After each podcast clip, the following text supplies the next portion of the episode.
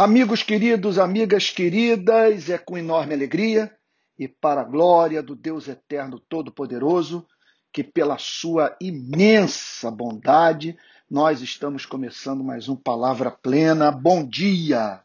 O texto para o qual eu gostaria de chamar a sua atenção nessa manhã, já aqui querendo saudar, me perdoe aqui, é, é, fazer uma pausa para celebrar a presença do Ari, meu querido Ari uh, do Mateus, do César, tá bom? Já quero até franquear o, o acesso à fala a esses amigos que foram pontualíssimos e que estão aqui. Depois eu estendo mais o direito de, de livre expressão aos demais amigos que estão me honrando com a sua participação nesse horário. Mas eu, eu, eu o que me levou hoje a escolher esse texto de, das Escrituras, Romanos capítulo 3, é a declaração do apresentador Ratinho, que no seu programa de televisão declarou que o Brasil precisa de um golpe,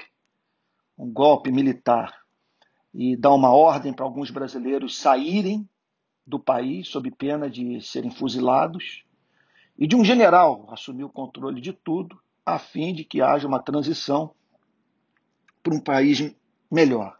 É algo tão grave, é uma coisa tão, tão absurda, tão antidemocrática, anti tudo aquilo que vale a pena, que oferece sentido à vida em sociedade, que eu penso que a nação tinha que se levantar Sabe? Não estou falando aqui de, de lacração, de cancelamento.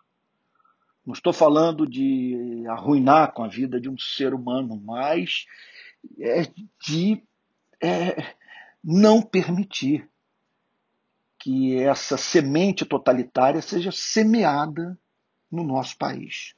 Eu disse hoje num, num eu disse hoje num, num, num artigo, num post que eu publiquei nas minhas redes sociais, uh, que o ratinho ele não ele não botou o ovo da serpente.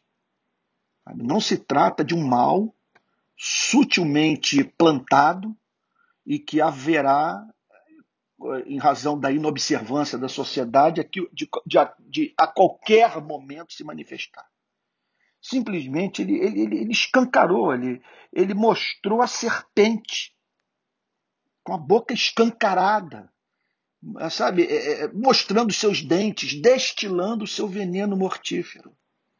Então, é, eu parto da pressuposição que nenhum cristão deve apoiar regimes totalitários em razão, veja só, do que de mais basilar nós encontramos na teologia do Antigo e do Novo Testamento.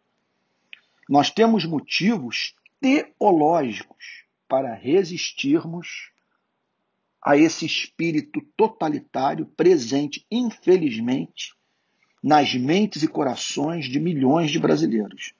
Então, Diz assim Romanos, capítulo 3, a partir do verso 9. É claro que eu não vou fazer uma exposição completa da passagem, mas diz assim: que se conclui? Temos nós alguma vantagem?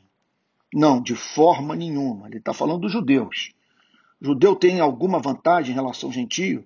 Não, pois já temos demonstrado que todos, tanto judeus como gregos, estão debaixo do pecado. Com isso, o apóstolo Paulo está dizendo que judeus e gregos é, pagãos e os herdeiros da, da religião é, da aliança, da revelação, vamos assim dizer, sabe, estão todos debaixo do pecado, do poder do pecado, da culpa do pecado. E aí então o apóstolo Paulo apresenta um fundamento teológico, isso é uma boa forma de pregar. Ele faz uma afirmação e depois mostra que não está dizendo nada novo, que tudo aquilo que ele tem a declarar pode ser encontrado no Antigo Testamento. Como está escrito, não há justo nenhum sequer.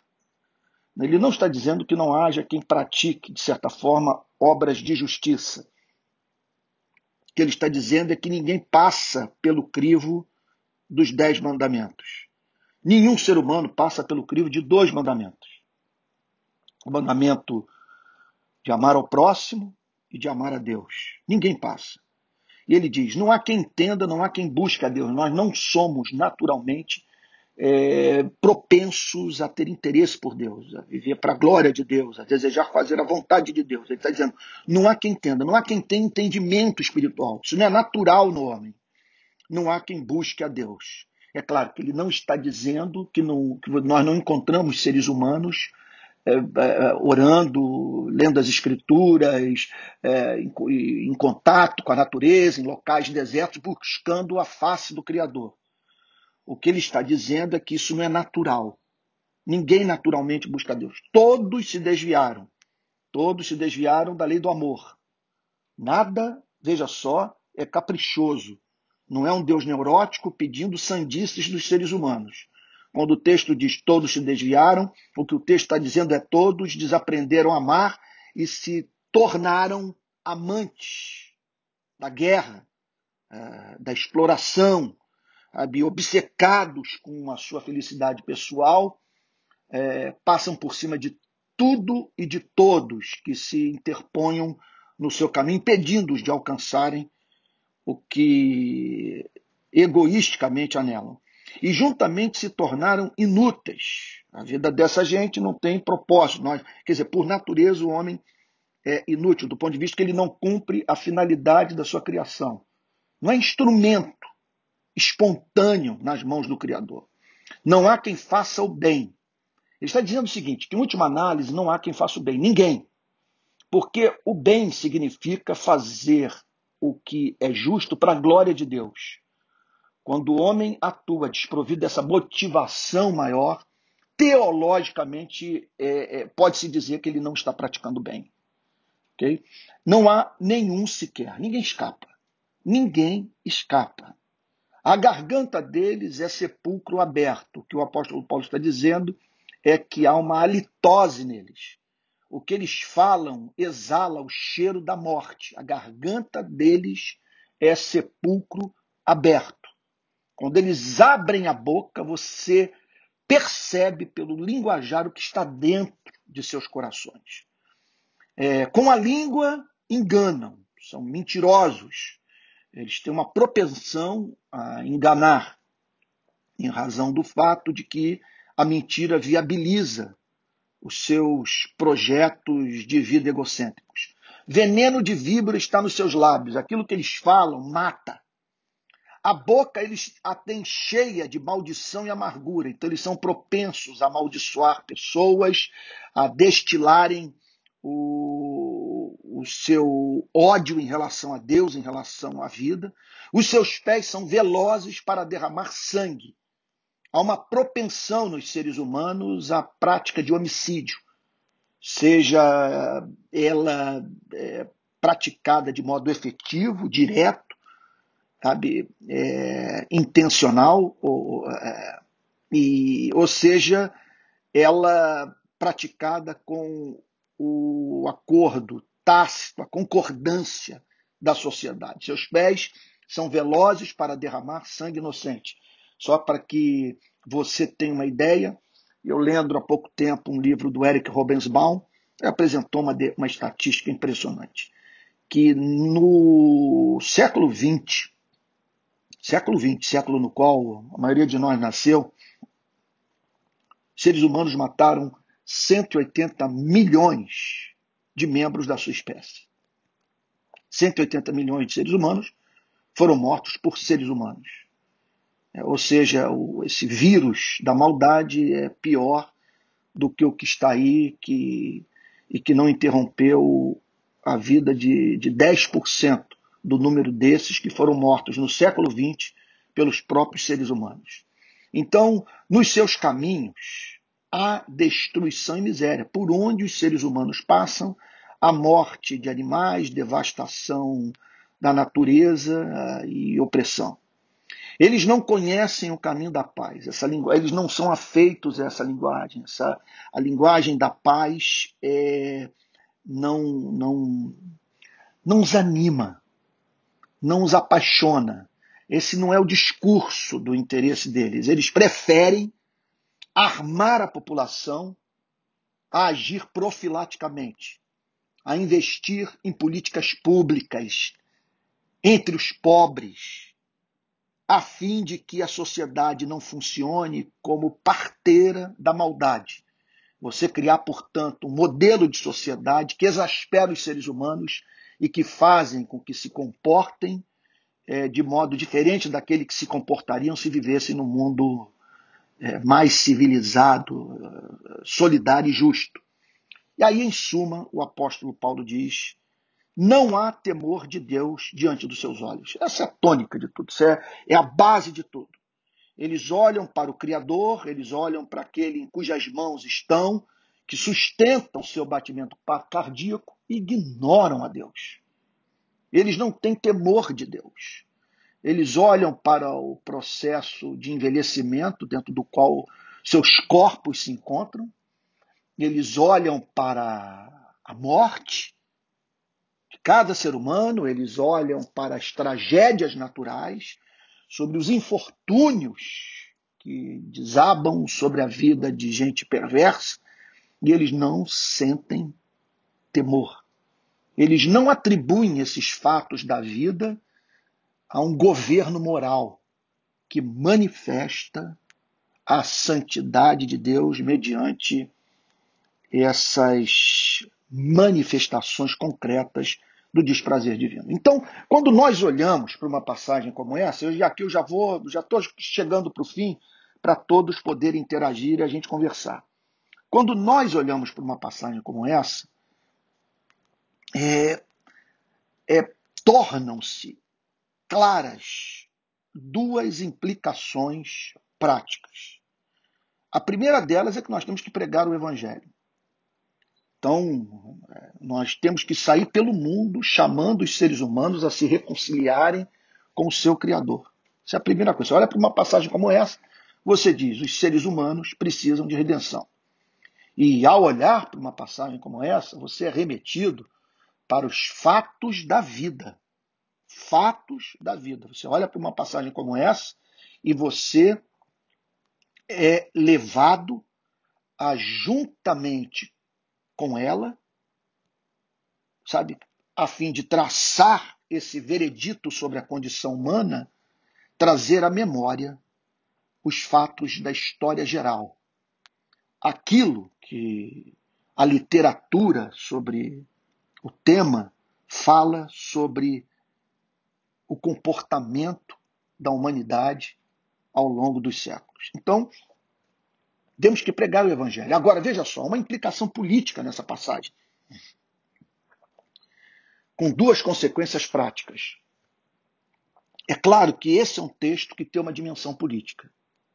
Porque se o homem é isso aqui, nós não podemos jamais perder de vista que carecemos daquilo que é chamado de monopólio do uso da força por parte do Estado infelizmente, não dá para nós vivermos em sociedades é, diferentes é, dessas que nós encontramos no planeta.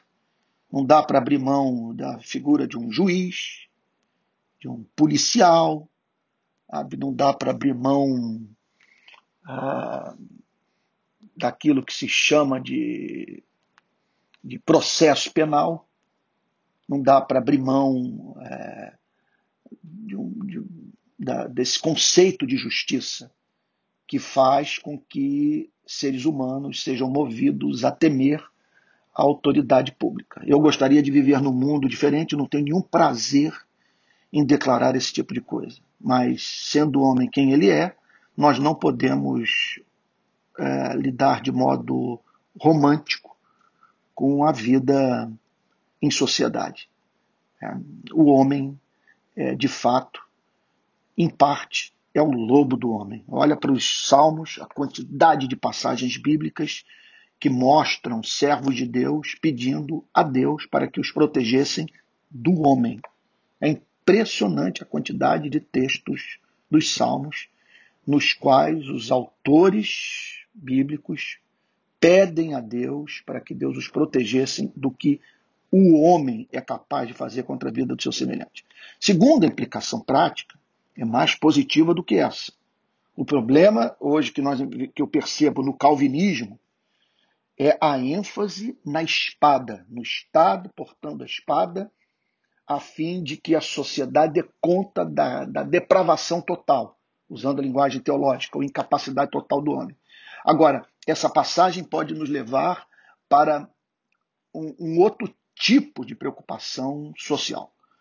Sobre o que eu estou falando? Eu estou falando sobre aquelas medidas profiláticas que costumam atuar na mente, no coração dos homens e das mulheres, levando-os a não praticarem os crimes que praticariam caso se sentissem vítimas da injustiça ou da, da, da desigualdade social ou do abuso de poder.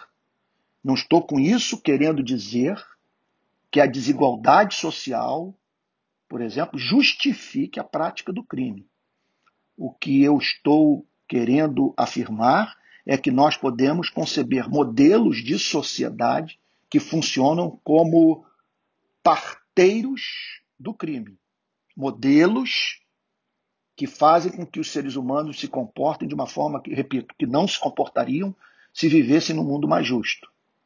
Então, é claro que existe nas Sagradas Escrituras o conceito de responsabilidade aumentada e responsabilidade diminuída. Quem muito foi dado, muito lhe será cobrado. Então, uma é a responsabilidade de quem recebeu tudo da vida. Outra é responsabilidade daquele que nada recebeu, ou que até mesmo viu o Estado se voltar contra a sua vida. Então, é, quando eu olho para essa passagem, a conclusão que eu chego é que eu não posso brincar com economia, não posso brincar com a vida humana. E que os seres humanos, quando se veem é, sujeitos a condições subhumanas de vida, eles se comportam de modo é, é, chocante. É, qualquer estudo de, de, sobre a história da Primeira Guerra, a história da Segunda Guerra Mundial, mostra que as condições econômicas foram é, preponderantes, foram, é, é foram assim, assim vitais para que, que ambas as guerras eclodissem. Agora, por fim, eu estou falando que a doutrina, aqui eu vou concluir, a doutrina da depravação total, ela nos leva, portanto, a três consequências práticas. Primeiro, lutar pela pregação, do, há quatro consequências práticas. Olha só, eu estou aqui com a minha Bíblia aberta para quem está chegando agora. O tema da meditação de hoje é a doutrina da incapacidade total ou depravação total. Quer dizer, o que, que ela ensina? Que os seres humanos, na totalidade de suas vidas, são propensos ao desamor, a desonrarem a Deus e não tratarem o próximo com o amor que tem pela sua própria vida.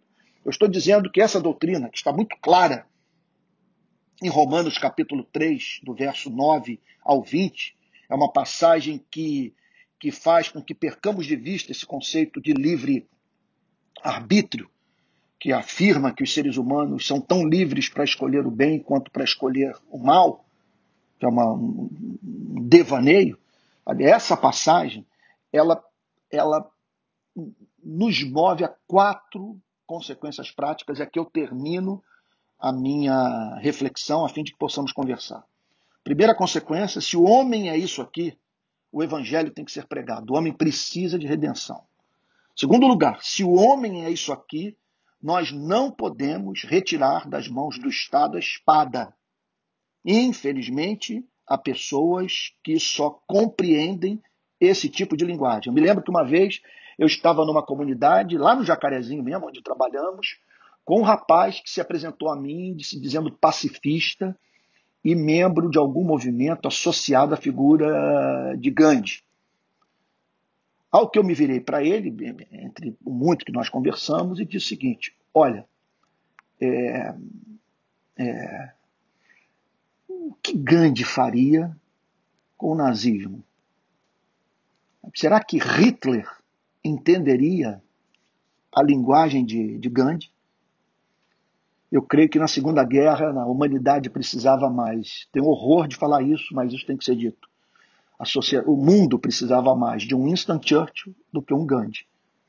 Porque os tanques de Hitler iam simplesmente passar por cima do pacifista indiano, que fez um trabalho extraordinário, sabe, a fim de implantar o seu regime totalitário, sabe, tornar o mundo branco, ariano.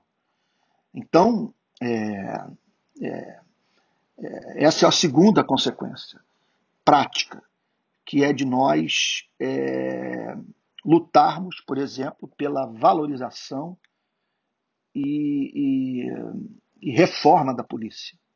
Nós precisamos de um sistema de justiça criminal eficaz. Nós precisamos de que os culpados sejam punidos de modo célere, eficaz e com penas proporcionais à gravidade dos crimes que praticaram. Olha, está surpreso de eu falar sobre isso? Não dá para vivermos no outro tipo de mundo. E talvez a gente entenda o ponto quando nós olhamos para homens como Benito Mussolini, Adolf Hitler, Stalin, Pinochet e todos os generais que governaram o país no período da, da ditadura militar. Essa gente só entende a linguagem da força, infelizmente. Em, em, eu falei então, primeira consequência prática, pregar o evangelho. Segunda consequência prática, não perder de vista a, a necessidade de termos toda uma legislação e que leve os seres humanos, portanto, a temerem a espada do Estado. Terceiro lugar, eu disse que essa doutrina deve nos levar à, à, luta pela igualdade de oportunidade de vida, o combate à desigualdade social. Porque a desigualdade social provoca esse lado obscuro da natureza humana, fazendo com que os seres humanos pratiquem o que não praticariam se fossem tratados com mais justiça.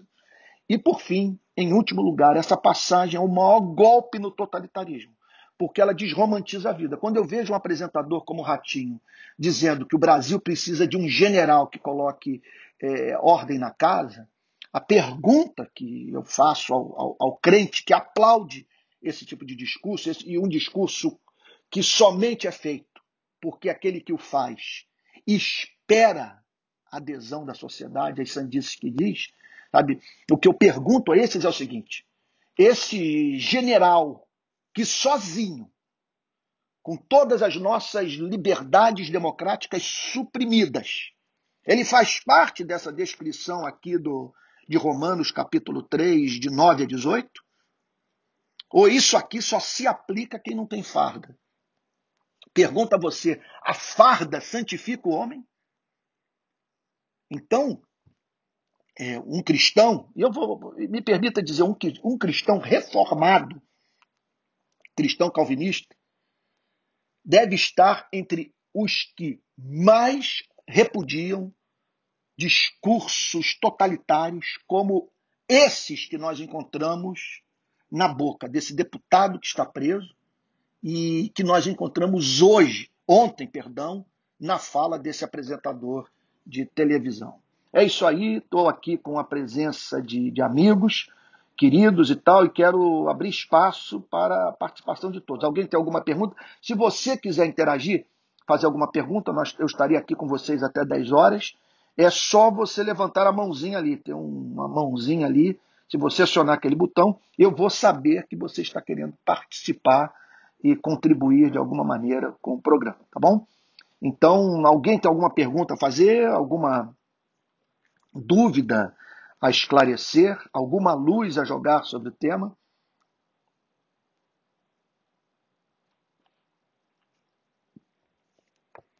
O, o texto que está servindo de base para a nossa reflexão é que se encontra em Romanos, capítulo 3, do verso 9 ao verso 20. É o André Carolino. Bom dia, André, seja bem-vindo. É um, um prazer ouvi-lo. Bom dia, Antônio Carlos e todos os presentes aqui na sala. Estou é, acompanhando aqui a, a sua fala, a reflexão, o texto a ser utilizado e Eu sou aqui de Brasília, é, sou um pastor da Igreja Presbiteriana do Brasil, né, da ITB, da mesma denominação que o Antônio. Uhum. E é, a gente teve uma conferência de carnaval aqui para falar sobre Corandel, né, a vida diante de Deus. Uhum. E um dos temas que eu fiquei a cargo de falar foi sobre o cristão e a política. Uhum. E é sempre é um tema sensível, né? Devido uhum. a tanta polarização que o nosso país vem vivendo recentemente. Uhum. E, mas algo que me chamou muita atenção nessa, nesse meu tempo de preparo para poder falar é que, como nós sabemos, e o texto nos mostra isso, né? A fala de Calvino é muito pertinente quando diz que o coração do homem é uma fábrica de ídolos. Uhum. E, e, a gente tende a, a erguer ídolos no nosso coração. A gente sabe que a ideologia ela faz parte, ela trabalha no campo do coração. Mas algo que, que eu fiquei pensando é que o N. Gruden fala em um, em um dos seus livros lá sobre política. Ele fala que de fato existem alguns alguns governos que agem de uma forma mais intensa contra o cristianismo uhum. do que outros. E quando eu li isso no livro, eu fiquei refletindo, mas isso não significa que porque um outro tipo de governo, um outro tipo, tipo de linha ideológica não é tão claramente contra o cristianismo, no sentido de perseguir, mandar matar, como na Coreia, na China, por exemplo, não significa que esse outro tipo de governo, de, de linha política, é uma linha redentiva. Uhum. Ah, e, e, e, aí eu lembro de dois exemplos bíblicos mesmo, né? Por exemplo, a gente teve Nero como um ferrenho perseguidor do cristianismo, uhum. e a gente teve Ciro como alguém que Deus usou para libertar o povo. Mas o fato de, por exemplo, Ciro ter libertado o povo não fez Ciro um discípulo de Jesus, por exemplo. Uhum. E aí é onde eu, eu entro, que as pessoas elas acham que porque é, é, é político A ou B, ou linha partidária A ou B, uhum. Versículo bíblico, e aqui eu estou falando do Bolsonaro, por exemplo, usa um versículo bíblico, ou porque ele é a favor de, é, é, é de algumas pautas de cunho cristão, né, como o aborto, por exemplo, ele é contrário, isso não torna ele, por exemplo, um discípulo de Jesus, isso não torna ele um regenerado, isso não torna ele alguém que foi justificado em Jesus. É, então, o, o, o, que eu vejo, e, e é que eu falo com muita tranquilidade, porque eu entendo que o evangelho, e aí entendo a expressão, bate tanto na esquerda, bate na direita, bate no centro-direita, bate no centro-esquerda, bate em cima, bate embaixo, porque eu entendo que o evangelho ele é supra-político, ele está acima disso. Uhum.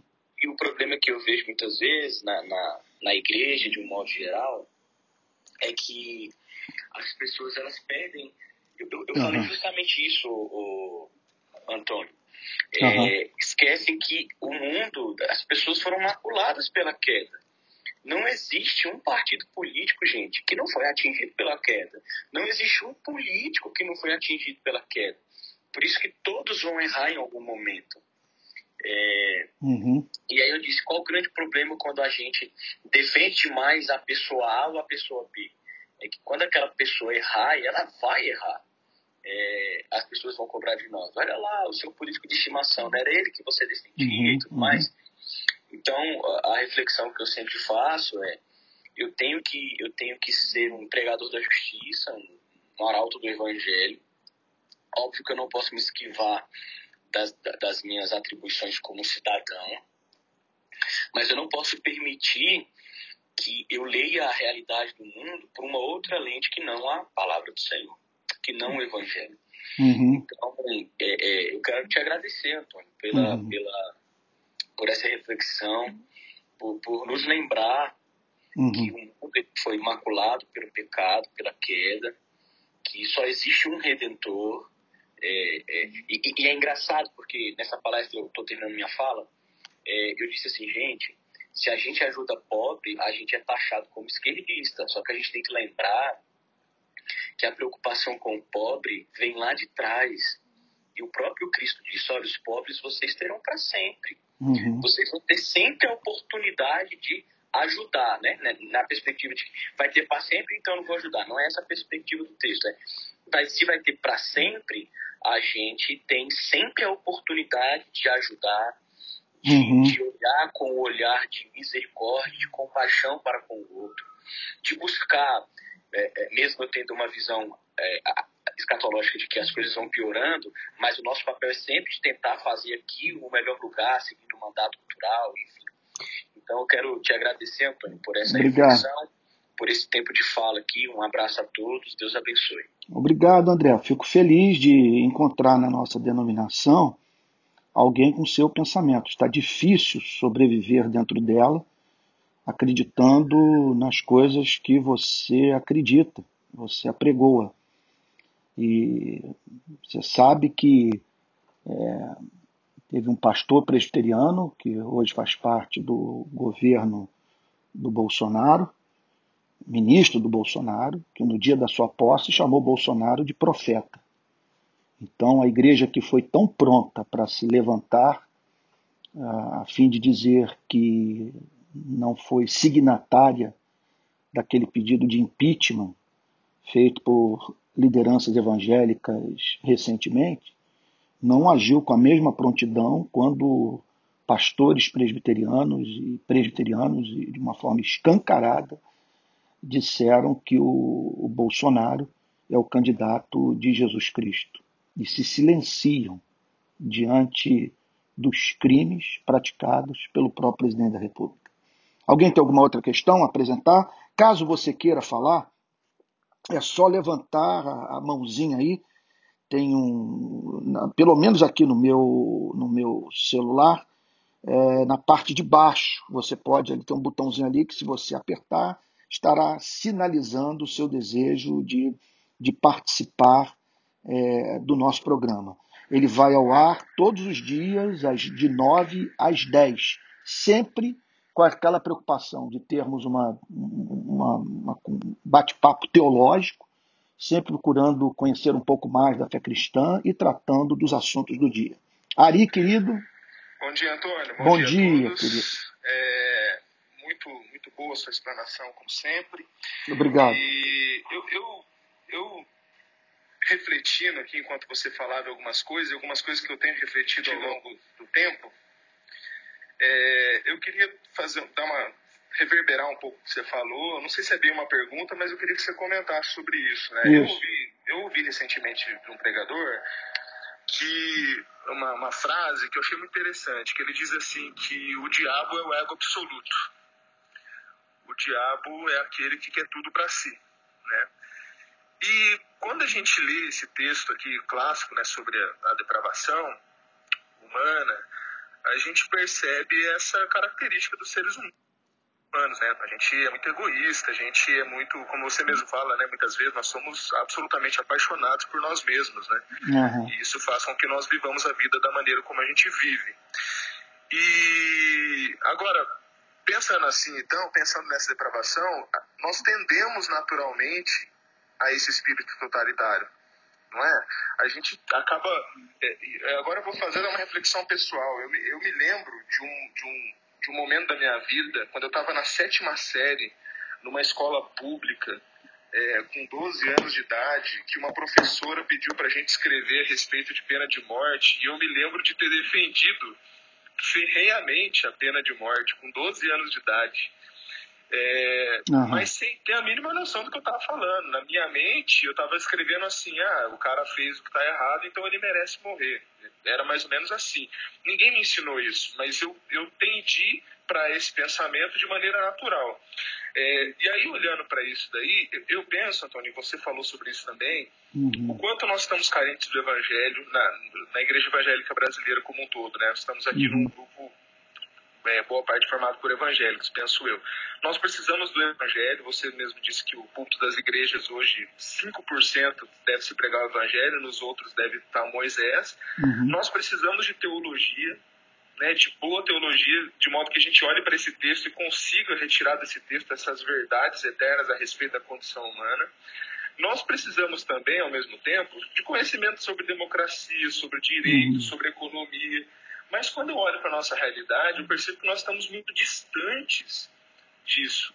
Uhum. Né? É, um cristão ele deveria ter uma noção do que é o Estado Democrático de Direito e o que, que isso significa na sua própria vida, para os seus familiares, quando uma coisa acontecer no seio daqueles que, da sua família, né, entre aqueles que esse cristão ama, o que, que significa termos assegurado o Estado de Direito, o que, que, o que, que isso tem de vantagem para nós, porque yeah. na mentalidade norma comum, é, o Estado de Direito serve, ou os direitos humanos, por exemplo, servem para defender bandido. Mas ele uhum. não percebe que isso pode um dia vir sobre ele, né? Enfim, a minha pergunta, é, ou não sei se é uma pergunta, mas assim, Antônio, eu, eu, eu às vezes olho para gerações anteriores e eu meio que perco a esperança de que essas pessoas tenham uma mentalidade transformada. No entanto, eu tenho um filho de três anos e meio e eu fico pensando como esse meu filho vai crescer, quais são os valores que ele vai aprender até a sua vida adulta. Será que a gente deve, então, investir mais nas novas gerações, né, colocando esses pontos que você mesmo colocou aí, de pregar o evangelho, de, de falar de monopólio do uso da força, tem a ver com saber sobre o Estado de Direito, né? É, uhum. É, lutar contra a desigualdade tem a ver com, a uhum. gente, com, com, com, política. Enfim, Antônio, o que, que você acha com relação a isso? É, você acha que as novas gerações serão é, essa, aquelas que poderão promover umas mudanças um pouco mais é, é, fundamentais nesse pensamento evangélico, porque eu, eu, sinceramente falando, eu não consigo acreditar nas gerações anteriores. Assim, eu acho que uhum. essas aí a gente não vai conseguir mexer. O que, que você pensa assim, sobre isso? Ari, querido, é, olha, é sintomático um, um apresentador de televisão é, fazer as declarações que o Ratinho fez ontem e a sociedade, a começar pela igreja, não se levantar contra algo tão irracional, incivilizado, antidemocrático. Ah, então, é importante que nós entendamos que a igreja, é, essa que congrega nos templos evangélicos espalhados pelo território brasileiro, essa igreja é a egressa da, da sociedade brasileira. E o que podemos falar sobre a sociedade brasileira? Nós somos é, filhos de homens e mulheres que durante 350 anos conviveram com o regime da escravidão. Então, isso se transformou em cultura. Isso está dentro de nós, numa extensão que nós não conseguimos perceber. Sabe? Então, o meu pai nasceu em 1923. O meu pai. Então, o que significa, portanto, meu pai foi o último filho, foi o penúltimo filho do meu avô. Então, meu avô provavelmente nasceu, não, certamente nasceu em pleno regime da escravidão. Então, quer dizer, nós estamos falando de algo aí que, fe, que fez parte da nossa vida uh, duas, três gerações. É um intervalo muito pequeno de tempo. E, e de lá para cá, o Brasil atravessou é, vários períodos de ditadura militar, de cerceamento da liberdade de expressão, suprimento de garantias constitucionais. Então, é, isso é, é, quer dizer, é uma cultura que nos faz ver como algo normal o discurso do você sabe com quem você está falando, é alguma coisa que faz com que é, faça parte do, do cenário das nossas cidades, alguma coisa que é vista como uh, natural e tão natural como corcovado, pão de açúcar, sei lá, sabe? A, a desigualdade social? A, a, exploração da mão de obra da classe trabalhadora, o capitão do mato botando ordem na casa, a casa grande e a senzala, Então isso faz parte da cultura brasileira. O que, o, o que eu estou querendo, na verdade, dizer? Estou pensando aqui na igreja e a contribuição que nós cristãos podemos dar para o aperfeiçoamento da democracia do nosso país. O que eu estou querendo dizer é que quando uma pessoa se converte, ela traz para dentro de, da igreja essa cultura. E nem sempre isso não ocorre na vida de todos. É, os valores democráticos são vistos intuitivamente pelos convertidos. Você se converte e automaticamente você passa a compreender algumas coisas sem que as mesmas tivessem sido ensinadas para você. Eu, quando me converti, era surfista e para bancar o meu, meu, meu surf, né, que significava, portanto, não querer não trabalhar, querer viver na praia, eu vendia contrabando. Quando eu me converti, imediatamente eu entendi, ninguém, ninguém veio me falar sobre contrabando sabe? Simplesmente eu entendi que não dava mais para eu me manter envolvido com aquela prática. E eu parei tudo e não esperei vender os produtos que eu tinha para poder pagar as minhas dívidas. Simplesmente eu, eu entendi que eu deveria parar no ponto que me, me encontrava e me virar para pagar as, as, dívidas, portanto, que eu havia contraído. E, e pronto, e foi o que aconteceu. Né? Ah, agora, isso quando se trata de democracia, de Estado de Direito, direitos humanos, quando se trata de desigualdade social, eu afirmo, Ari, é, é um mal tão entranhado na cultura brasileira, é uma coisa, é, é algo herdado e que está em tal extensão dentro de nós que é, esses temas devem ser abordados no púlpito, por meio da pregação, nas classes de escola dominical, nos congressos, e usando as redes sociais e os, e os, e, e os recursos de que a, de que a igreja é, dispõe, a fim de que esse Brasil que está na cabeça do brasileiro é, seja desconstruído e desconstruído pelo Evangelho. Sabe? Então, é, você vai agora lá no meu no texto que eu escrevi repudiando a declaração do Ratinho, vai lá ver o que, que os evangélicos estão dizendo. Houve um pastor presbiteriano numa cidade do Paraná, não sei se Maringá ou Londrina, e eu também não me lembro do nome desse homem, é, dele dizer assim, ele, ele, ele, em 2018, ele simplesmente ele declarou que a, que, que a natureza do brasileiro é tão perversa que o brasileiro ele só conhece a linguagem da ditadura, da, da sabe? Da, é, que, que nós precisamos, portanto, de um governo totalitário, de mão de ferro, para dar conta do Brasil. E esse homem não foi expulso da denominação. Nós vamos chamar isso de liberdade de expressão? Você então é, é, é livre para expressar ideias que remetem à sociedade, à vida de cada um de nós. Para o túmulo, túmulo das nossas, da perda das nossas garantias constitucionais, o, o túmulo da nossa liberdade de expressão, o túmulo do, do, fim do nosso direito de ir e vir. Então, o que está faltando é, é ensino, claro, sólido. Agora, é, grande parte dessas igrejas é, é herdeira é, da teologia da minha geração e da geração que antecedeu a minha. Ou seja, eu estou falando de pregadores que viveram grande parte das suas vidas dentro do regime da ditadura militar. Sabe? Então, é, eu, é, é sintomático, por exemplo, eu só me levantar para protestar e, e entender que há uma dimensão política no amor verdadeiro, sabe? Só, só com 45 anos de idade. E mesmo convertido, eu entendia que a mim me cabia tão somente fazer apologética, plantar igreja. Quer dizer, práticas que têm um valor incalculável para a fé cristã.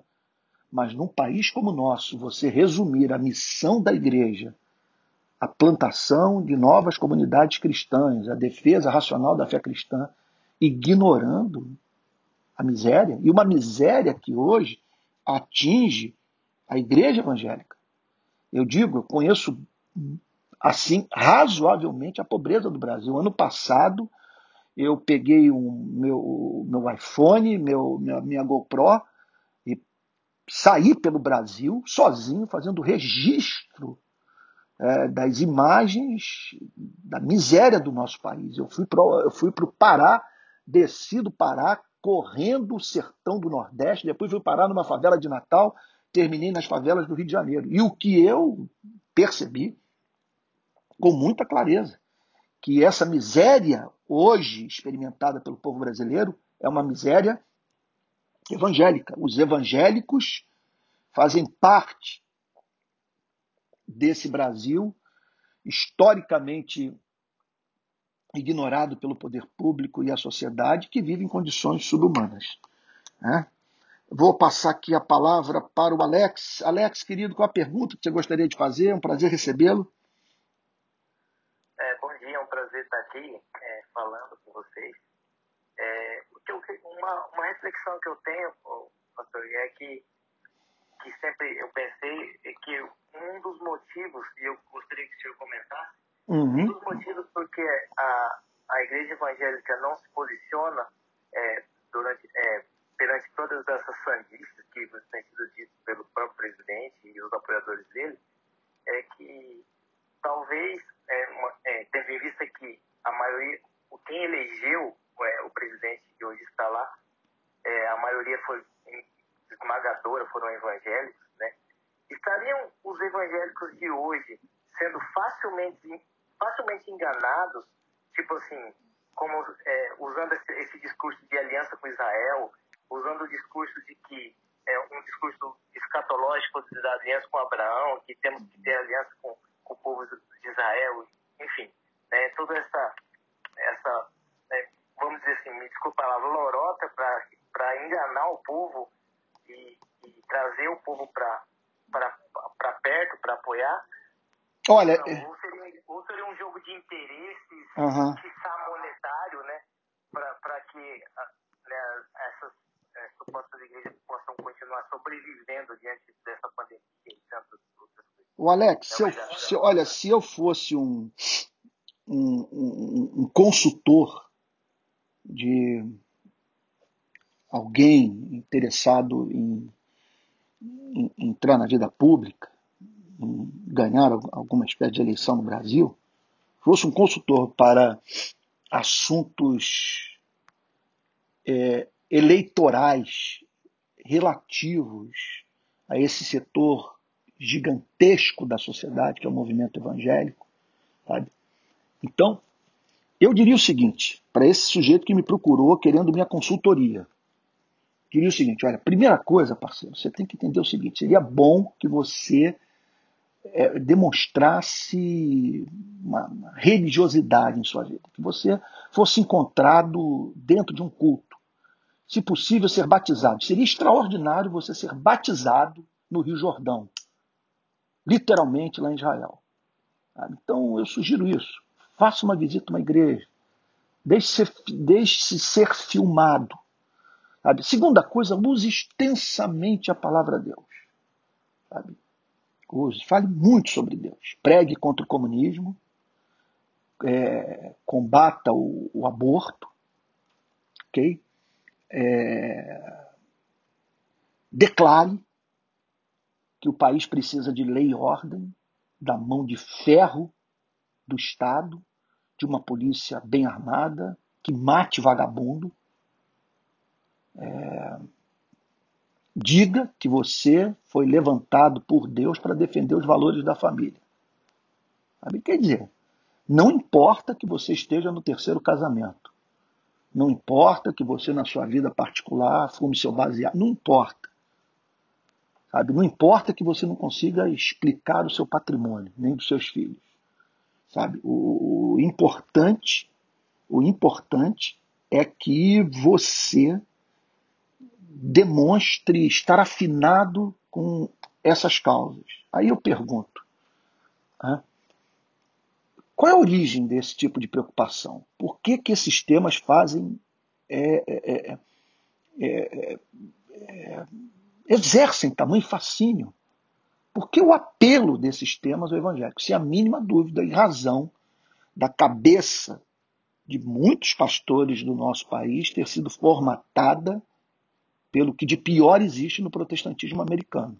Porque essas são as preocupações dos evangélicos americanos, dos mesmos que estimularam a invasão do Capitólio, que disseram que estava ali para a glória de Deus. Eu peguei um vídeo outro dia daquele camarada que entrou com aquele chifre, com aquela pele de animal, sabe? O cara orando. Ele entrou no Capitólio e orou e fez aquela oração típica que nós ouvimos nas nossas igrejas, proferidas por evangélicos. Agora, é como detectar o ovo da serpente? Como desmascarar o falso profeta? Como não se deixar enganar pelo político profissional que quer usar a igreja? Sabe, primeiro lugar, responder, é, é fazer uma pergunta básica. Sabe? É, qual é o seu conceito de Deus? Em qual espécie de Deus você crê? Sabe? Olha, é impressionante que você vê em todas as culturas. Olha, nesses últimos dias eu assisti dois documentários, o Doutor Castor, sabe? Impressionante. E um, e um outro documentário chamado Falda. O Doutor Castor fala sobre a vida do Castor de Andrade, famoso bicheiro do Rio de Janeiro, morto em 1997. E o, o, outro, o documentário Falda, F-A-U-D-A, fala sobre o conflito entre israelenses e palestinos é, em Israel. Então, impressionante como que no Falda os dois lados mencionam frequentemente o nome de Deus, sabe? Palestinos e, e, e, judeus. E no Castor, no, no, documentário sobre Castor, impressionante. Castor fala sobre o nome de Deus. Os contraventores mencionando o nome de Deus. Então, o que nós não, o que precisamos entender é que uma pessoa dizer que a maior certeza que ela tem na vida é que o mundo tem um Criador, sabe? Isso não significa que essa pessoa tenha compromisso com os valores, sem querer ser piegas, do amor. Que o Deus dela pode ser a concepção que temos do diabo.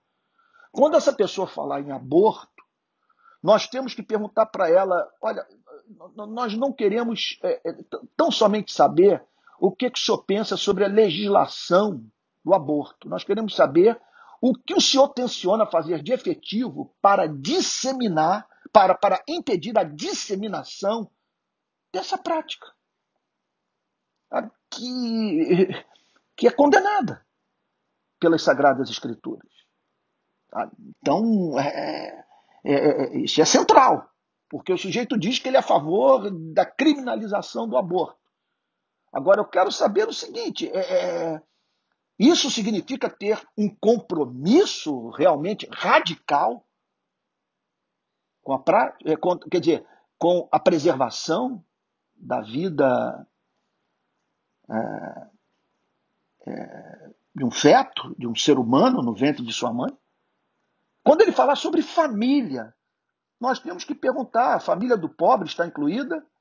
É bom para a família o desemprego? Morar em bairros sem rede de esgoto, água encanada? É bom para a família bala perdida? É bom para a família a parede da casa ser destroçada por tiro de fuzil em, em confronto, em plena luz do dia, entre policiais e bandidos? É bom para a família o desemprego? Sabe? Que isso? Olha, vamos mais longe. É bom para a família a grande corporação botar o sujeito para trabalhar 30 dias fora de casa, sabe? enquanto que lá no hotel onde ele fica hospedado, pela, sabe, bancado pela multinacional na qual ele trabalha, tem o book das prostitutas que servem esses executivos que passam 30 dias, 20 dias, 40 dias fora de casa, privados de sexo, do intercurso com suas mulheres. Quer dizer, o que, que é isso? Que conceito é esse? Que compromisso é esse com, com, com a família?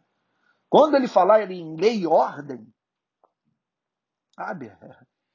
Perguntar para ele. Isso serve para quem invadiu o Capitólio? Isso serve para quem disse que o desejo da sua vida é dar uma coça em ministros do Supremo e, sabe, e fechar o Supremo e participar de manifestações antidemocráticas. Sabe? Aí eu pergunto a ele, você fala sobre lei e ordem, agora me responda uma questão. Como que as nações livres e desenvolvidas resolveram os problemas criminalidade hoje presentes no nosso país? Foi só na base de lei e ordem? Foi esse conceito de lei e ordem que está na sua cabeça que fez com que, por exemplo, a, a, a, a letalidade caísse nessas nações? Você resolve esse problema executando uh, adolescentes? É, transformando o sistema prisional em masmorra medieval? Você resolve esse problema botando atrás das grades um garoto negro que foi encontrado com 300 gramas de maconha é, na sua mochila? Então, são perguntas que você tem que fazer, sabe? Esse candidato revela sinais de conversão em sua vida? Nós podemos introduzi-lo no culto e dizer que estamos diante de um verdadeiro irmão na fé, e quando esse camarada é visto agredindo verbalmente pessoas, com posturas profundas e radicalmente anticristãs, nós teremos peito para falar e dizer que ele está equivocado? Olha a saia justa que os pastores aí estão vivendo. Apoiar o candidato e recentemente o, o presidente do país mandou a imprensa brasileira para PQP e disse para que cada jornalista enfiasse uma lata de leite condensado, usando, vou aqui usar de um eufemismo, no seu traseiro. Quer dizer, o que, que, é isso? O que, que é isso? Quando em plena pandemia, em vez de falar sobre vacina, oxigênio e pão, ele fala sobre arma. Que igreja é essa? E é claro, Alex, vamos continuar a ser enganados. O discurso de Israel faz-se um apelo para textos do Antigo Testamento e do Novo Testamento que, que declaram que Deus escolheu Israel para se revelar à humanidade. Agora, o que eles não falam é sobre a, a gloriosa, santa e radical mudança que houve a partir da vinda de Cristo. A partir da vinda de Cristo, Deus deixa de, de, de ser o Deus de uma nação, de um povo. Ele passa a ser o Deus de uma comunidade internacional espalhada pelo planeta, composta por judeus e gentios que se reconciliaram com o Criador através da pessoa de Jesus Cristo. Deus não tem dois povos, tem um povo só. E quando eu coloco a bandeira de Israel num templo cristão, eu tenho que compreender que eu estou fechando a porta do reino dos céus para palestinos. E é triste você ver brasileiros falando sobre o que não conhecem. Eu, nos últimos anos, visitei inúmeros campos de refugiados palestinos. Estive em suas cidades, entrei é, naquelas comunidades pobres que se assemelham tanto às favelas do Rio de Janeiro, dentro dos muros, ali muros imensos de 8 metros de altura ali construídos, e tive contato face a face com essas pessoas e vi sua pressão. Sabe? Como também sei do drama vivido pelo, pelo israelense que vive sob o medo de atentados terroristas. Então a igreja escolheu um lado nessa história é um suicídio e a decisão de você romper o diálogo com pessoas que deveriam ser objeto do nosso amor, vamos assim dizer, do nosso amor evangelístico. Alguém tem alguma questão a apresentar, alguma dúvida? Antônio. Pois não, André. É, é, quando você fala aí que muitos pastores e evangélicos, no modo geral, cristão, né? Porque quando a gente fala que, que a grande maioria que elegeu o presidente hoje é os evangélicos, não é os evangélicos, é os cristãos, né? Aí entra católico, entra evangélico. É, é, é, quando diz que ele é o profeta de Cristo, né? Bolsonaro é o profeta de Cristo.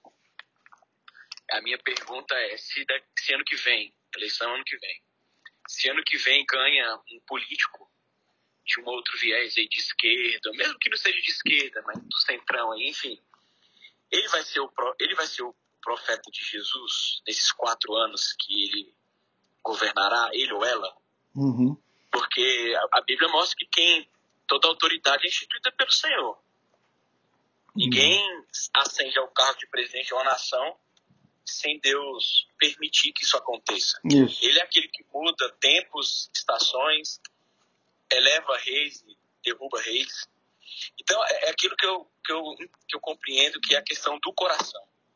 Acho que o Ari, não sei se foi o Ari, né, fala, falou sobre é, é, as pessoas entenderem o Estado Democrático de Direito, esse viés mais né, é, político e da, e da justiça. Eu, por exemplo, eu, eu, eu, eu, eu sou graduado em Direito.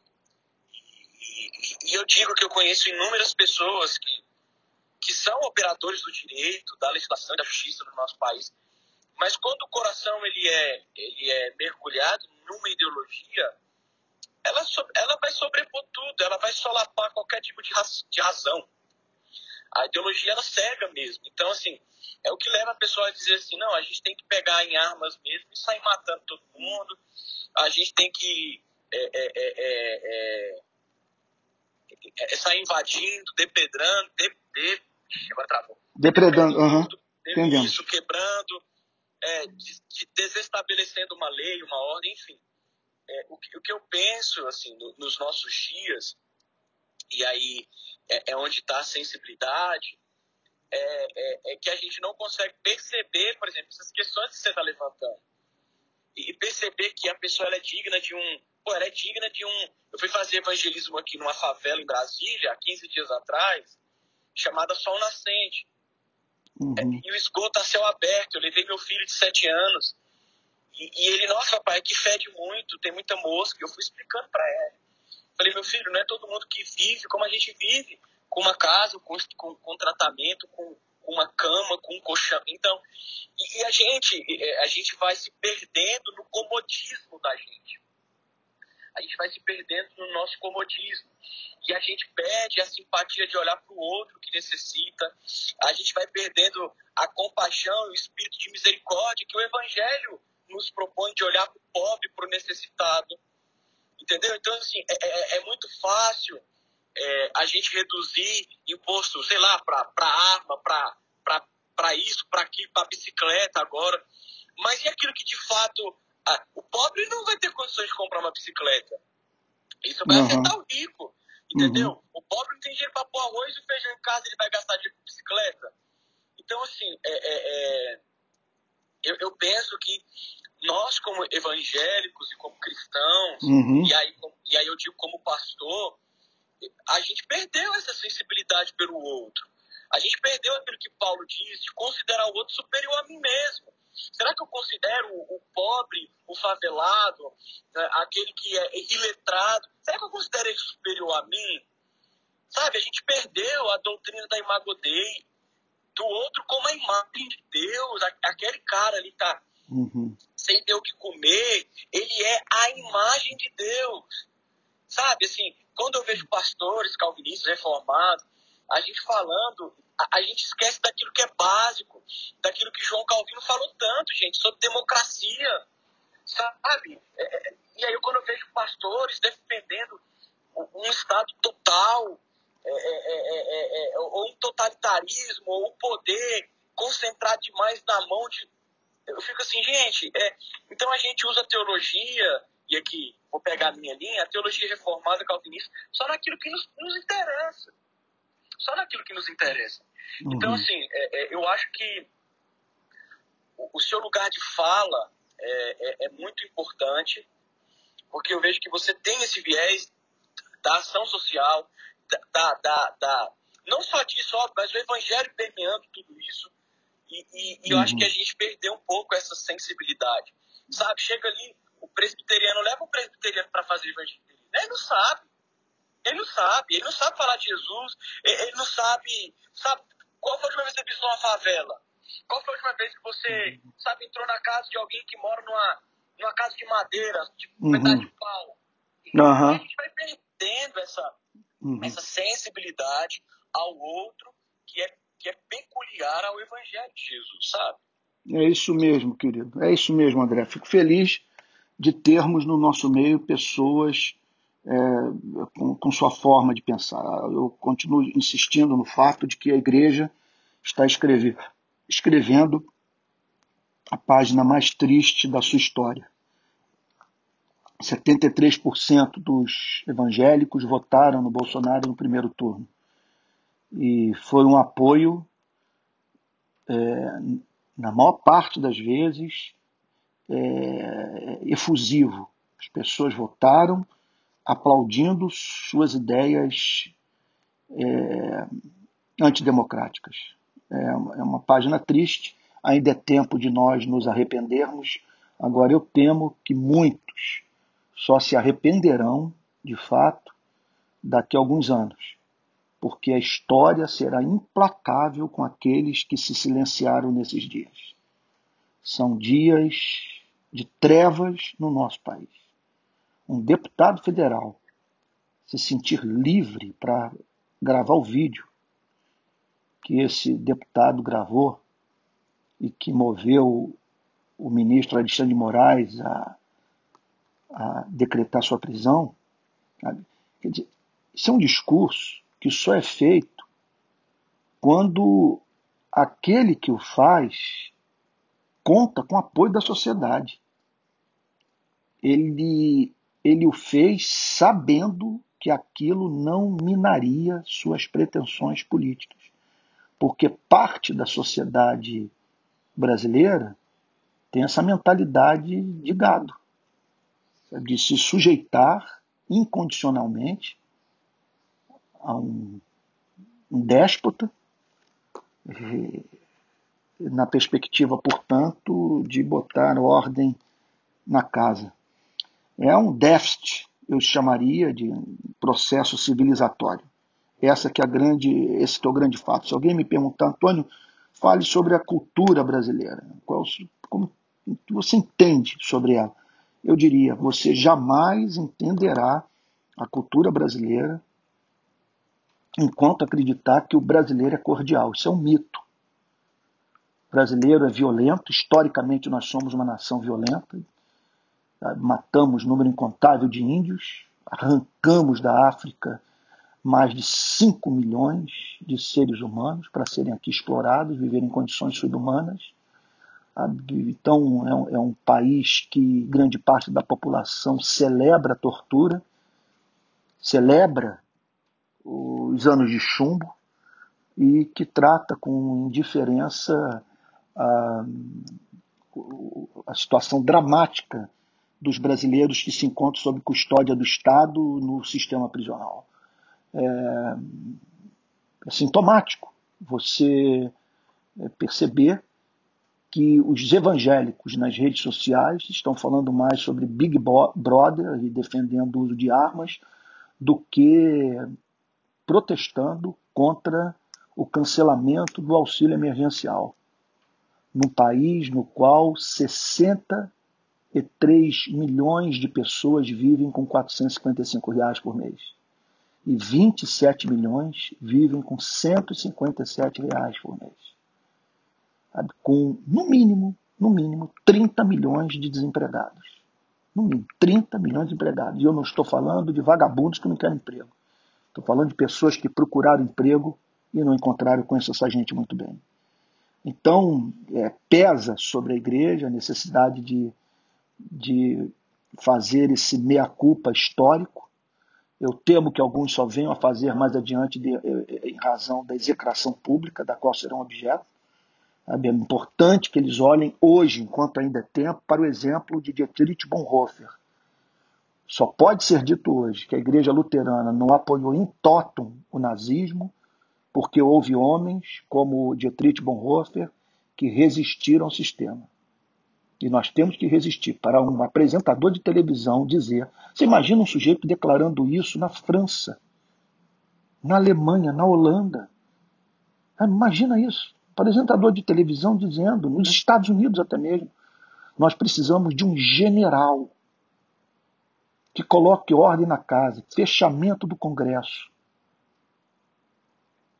fecha o, o Supremo Tribunal Federal, fim da liberdade de expressão, sabe? toque de recolher, tá tudo isso está subentendido na fala, porque como que um general pode botar ordem na casa de uma outra forma?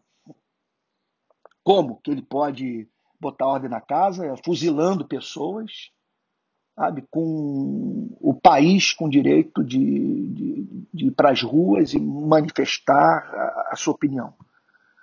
Então, é, quando isso ocorre, sabe, e a igreja aplaude, sabe, quer dizer, é, nós ficamos diante de uma pergunta que precisa ser respondida. Sabe? O que está sendo pregado? O que está sendo pregado nas nossas igrejas? E esse, esse é o ponto, né, Antônio? Por exemplo, é, é, quando a gente olha para a história e cristãos que se envolveram, você vai ver, por exemplo, William Wilberforce, que lutou pelo fim da, da escravatura, é, do tráfico negreiro. Você citou Bonhoeffer, né, que dois dias depois, dois dias depois de Hitler é, ascender a, como chanceler da Alemanha, ele numa rádio disse que todo governo que se diviniza é demoníaco. Então, o que, que é, qual o ponto? Cadê os cristãos que, que, que, assim como João Batista, estão dispostos a perder a cabeça? Porque o, o profeta, de fato, aquele que é profeta, está exortando o político. E a gente vê o cristão que se envolve na política, se envolve apenas para benefício pessoal mesmo. Você, é raro você ver aquele cristão que se envolve, é, de fato, para levar o reino, o valor ali, e, e ser aquele. É, igual, por exemplo, Thomas Schumacher, que foi durante muitos anos reitor do seminário Martin Bucer na Alemanha, e foi o conselheiro pessoal de Angela Merkel. Sabe, um cristão que estava ali aconselhando de fato, segundo os princípios do evangelho.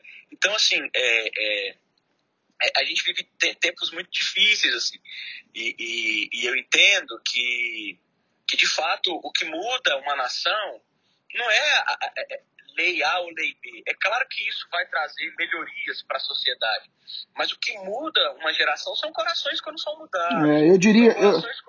André, querido, é, me perdoe interromper, que eu estou um, pouco, um pouquinho preocupado com o horário, vou terminar agora. Me perdoe, sua participação foi muito boa, André, mas deixa eu só concluir. me, per... me perdoe. Não, tranquilo, eu tô, estou tô chegando no, no, numa consulta aqui também, eu já ia, já ia me retirar já. É. Mas é isso, obrigado pela, pela, pela, pela oportunidade. Deus abençoe a, a, todos nós e nos dê graça. Foi, foi ótimo. Obrigado pela sua participação, André. E o que eu diria para esses homens é, é, é, o seguinte: a história para os pastores, olha, a história vai ser implacável. Daqui a cinco anos, dez anos, será perguntado a cada um de nós é, que você fez naqueles anos. Você deixou sua posição clara? E é duro você saber que muitos não deixaram a sua posição clara por causa das suas ligações com para-eclesiásticas americanas, gente que tem medo de, de perder espaço em congresso, de perder verba, de não vender mais livro, não vender mais suas músicas, não ser mais convidado para falar em congresso, sabe? Por conta desse temor, está deixando de se posicionar nesses dias que eu não me lembro, desde a abertura democrática, de vivermos tamanha ameaça à nossa democracia, com pessoas falando livremente, de modo desinibido sobre golpe.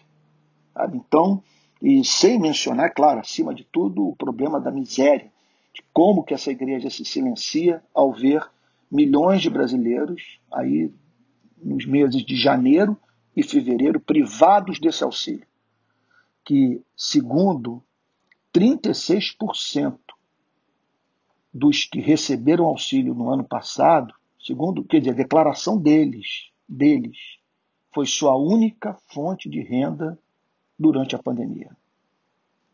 Foi o recurso de que dispuseram para alimentarem seus filhos. Como que a igreja se cala? Como que a igreja não vai para as redes sociais e exigir a prorrogação do auxílio emergencial? Como que a igreja, diante da declaração do Ratinho, diante da declaração desse deputado, essa igreja não se levanta para defender a liberdade. Gente querida, que Deus abençoe a todos. Obrigado pela participação de cada um. Gostaria de abrir espaço para todo mundo falar, mas 10 e 15 amanhã eu estarei de volta, se Deus assim o permitir, às 9 horas da manhã. E gostaria também de lembrar a todos que essa mensagem está sendo gravada e vai agora para diretamente para as minhas plataformas de podcast, de maneira que quem quiser é, ouvir o programa, tá bom, vai poder ouvir novamente. E peço que você divulgue esse horário, esse espaço que foi aberto para diálogo e que também você divulgue os podcasts, tá bom? Um forte abraço, um beijão para todo mundo, mil perdões por não ter dado a todos a oportunidade de falar, tá bom? Valeu, Antônio. Valeu, obrigado, obrigado querido. Um abração, Lucas Loubeck, meu amigo de seminário. Deus abençoe. Amém. Deus os guarde.